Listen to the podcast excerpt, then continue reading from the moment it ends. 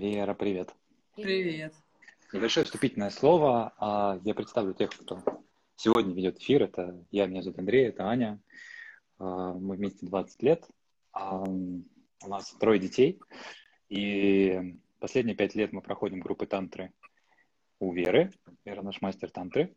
И последние два эфира мы говорили про третьего человека в паре, вообще про влюбленность в паре. И получили очень много откликов да, мне было удивительно, потому что, ну, когда мы предлагаем на эфире, да, задавать какие-то вопросы, что-то писать, воспользоваться вот этой вот уникальной возможностью резать вопросы или просто что-то закинуть, чтобы мы вместе обсудили. Ну, как-то люди реагируют так, ну, как бы, так разве можно? Как бы это нормально. Но, видимо, те, кто это не сделали, кто смотрел потом эти эфиры, мне писали женщины. Это было очень удивительно, потому что я почувствовала, что как будто у меня какой-то есть кредит доверия со мной делится, вот из-за того, что я начинаю делиться, я открываюсь, я что-то рассказываю, это резонирует. И самое, самое такое, что меня, ну, то есть все, что, самое такое, что объединяло все вот эти вот отклики, это было как бы, а нормально ли это, нормально ли то, что я чувствую? Спрашивают люди, вот я вроде как, я, я это бы еще не изменяю, и ничего такого не происходит. Но я уже как будто делаю это в своей голове. То есть у меня есть... Да. Женщины У меня есть, да, женщины делятся. У меня есть фантазии. Нормально ли это? Вообще, каким образом ты через это проходила?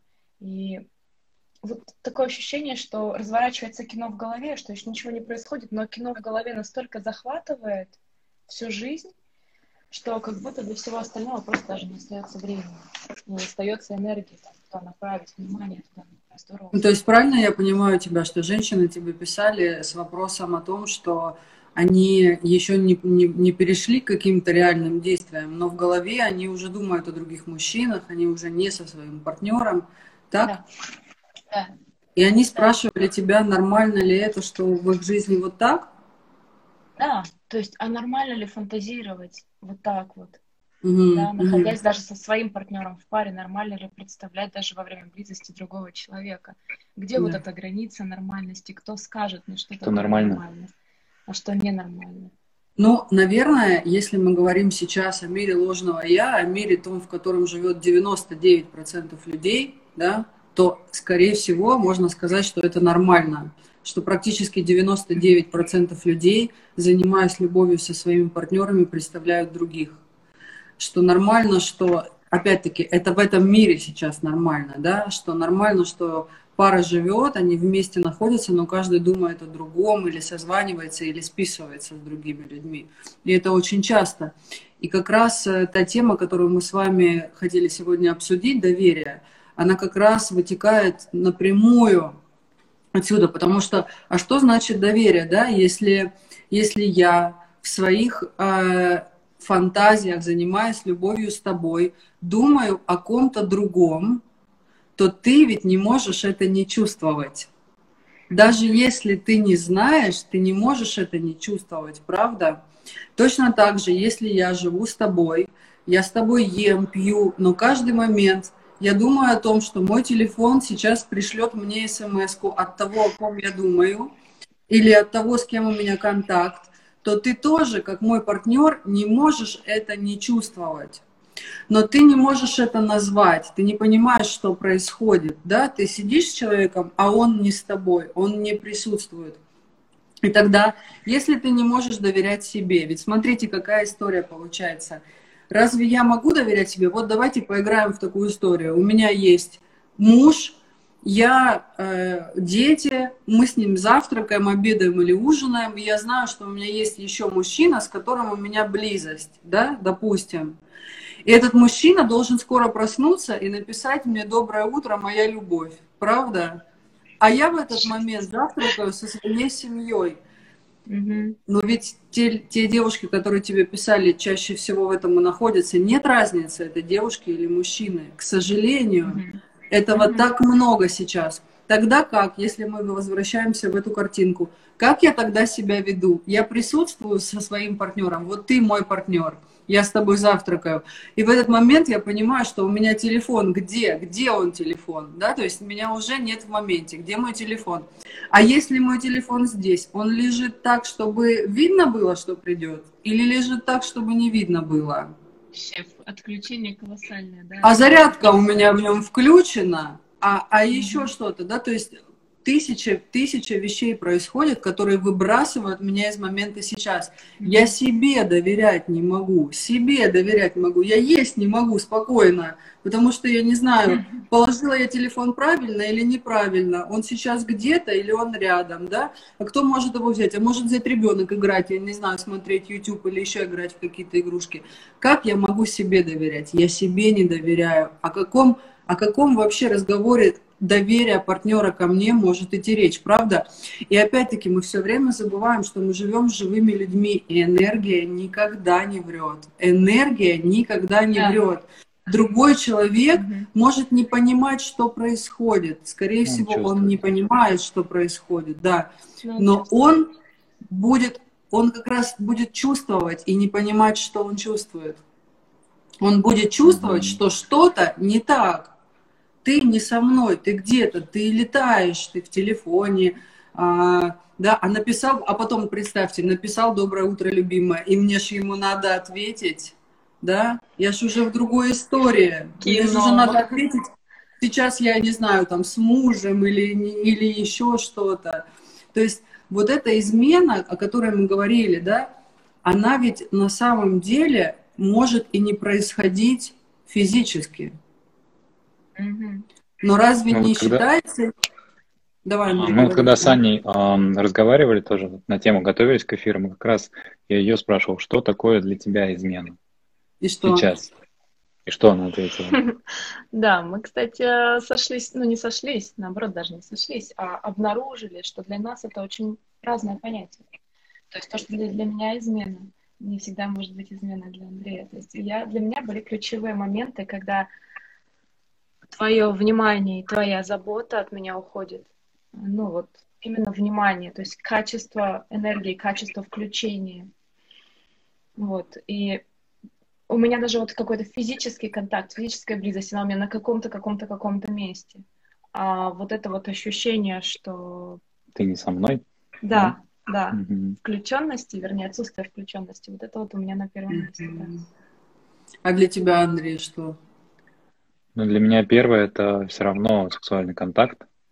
И э, то есть вот эта вот физическая близость, то есть моя женщина отдает что-то другому мужчине. Для меня все равно физическое играет очень большую роль. Там, конечно же, идет дальше и mm. то, что она дает, и внимание, просто частичку себя, которую она отдает. Это важная частичка, которая это, скажем так, вот здесь моя такая и граница, и это, наверное, вот как мы это определяем, измена. Не очень просто люблю это слово, оно такое очень резкое. Вот, ну, как есть. Да, да. Но ведь то, что вы сейчас ответили, как раз очень, очень в явной, очевидной степени отражает то, что происходит. Потому что для женщины измена чаще всего, да, для женщины чаще всего измена это если его внимание уходит, его энергия уходит в другое место. И заметьте, ведь огромное количество женщин говорят, Пусть он изменяет, но я не хочу об этом знать.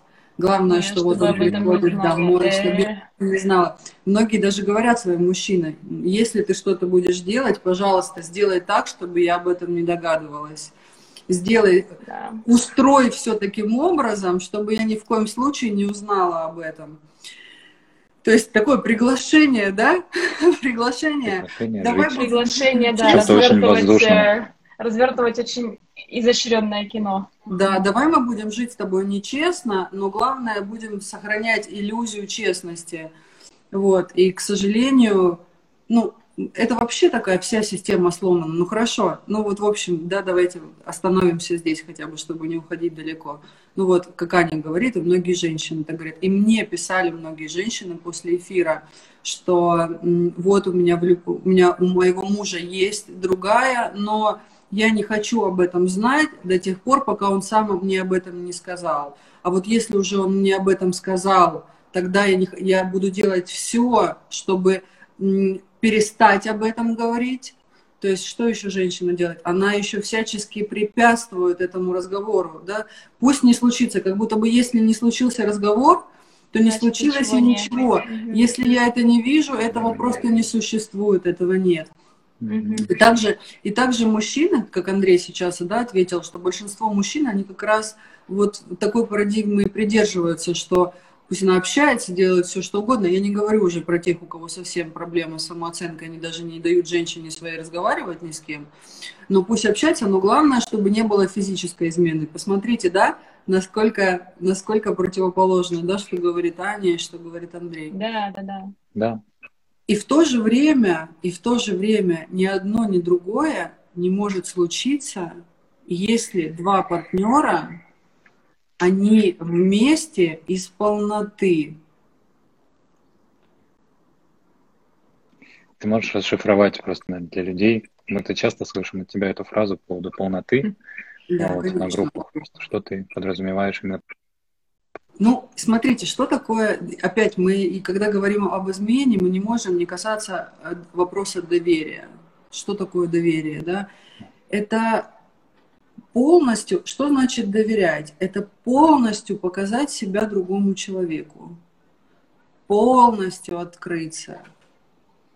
А если, если человек не может сам с собой себе открыться, себя, себя себе признать каким-то, себя, себе доверять, себя увидеть каким-то.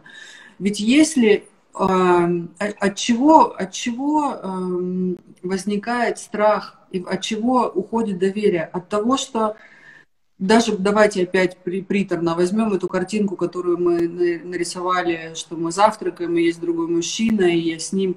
Ведь на самом деле какая ситуация? Значит, если я в такой ситуации оказалась, то я не получаю близости, нежности от своего мужчины. Значит, я добираю, мне кто-то другой пишет, любимая, как ты прекрасна, и, не знаю, сексуально или все что угодно. То есть получается, что я тогда, находясь в такой ситуации, добираю что-то, да, то есть я не могу открыто своему партнеру сказать, что я с тобой не получаю тепла, я с тобой не получаю нежности. Mm-hmm. Mm-hmm. Это же ведь история наша с тобой, не моя личная. Получается, что если это моя личная история, тогда я ее сама лично и решаю. И если э, женщина, как для мужчины, да, самый стра- страшный страх, что он, э, она пойдет изменит физически, ну так, наверное, вопрос все-таки в том, что он не очень уверен, что он хорош, что может быть такая ситуация, что она уйдет, и он не может открыто себе признаться и посмотреть на то, что, что же в нем нехорошо, что же в нем все-таки недостаточно правильно, корректно, да. полноценно.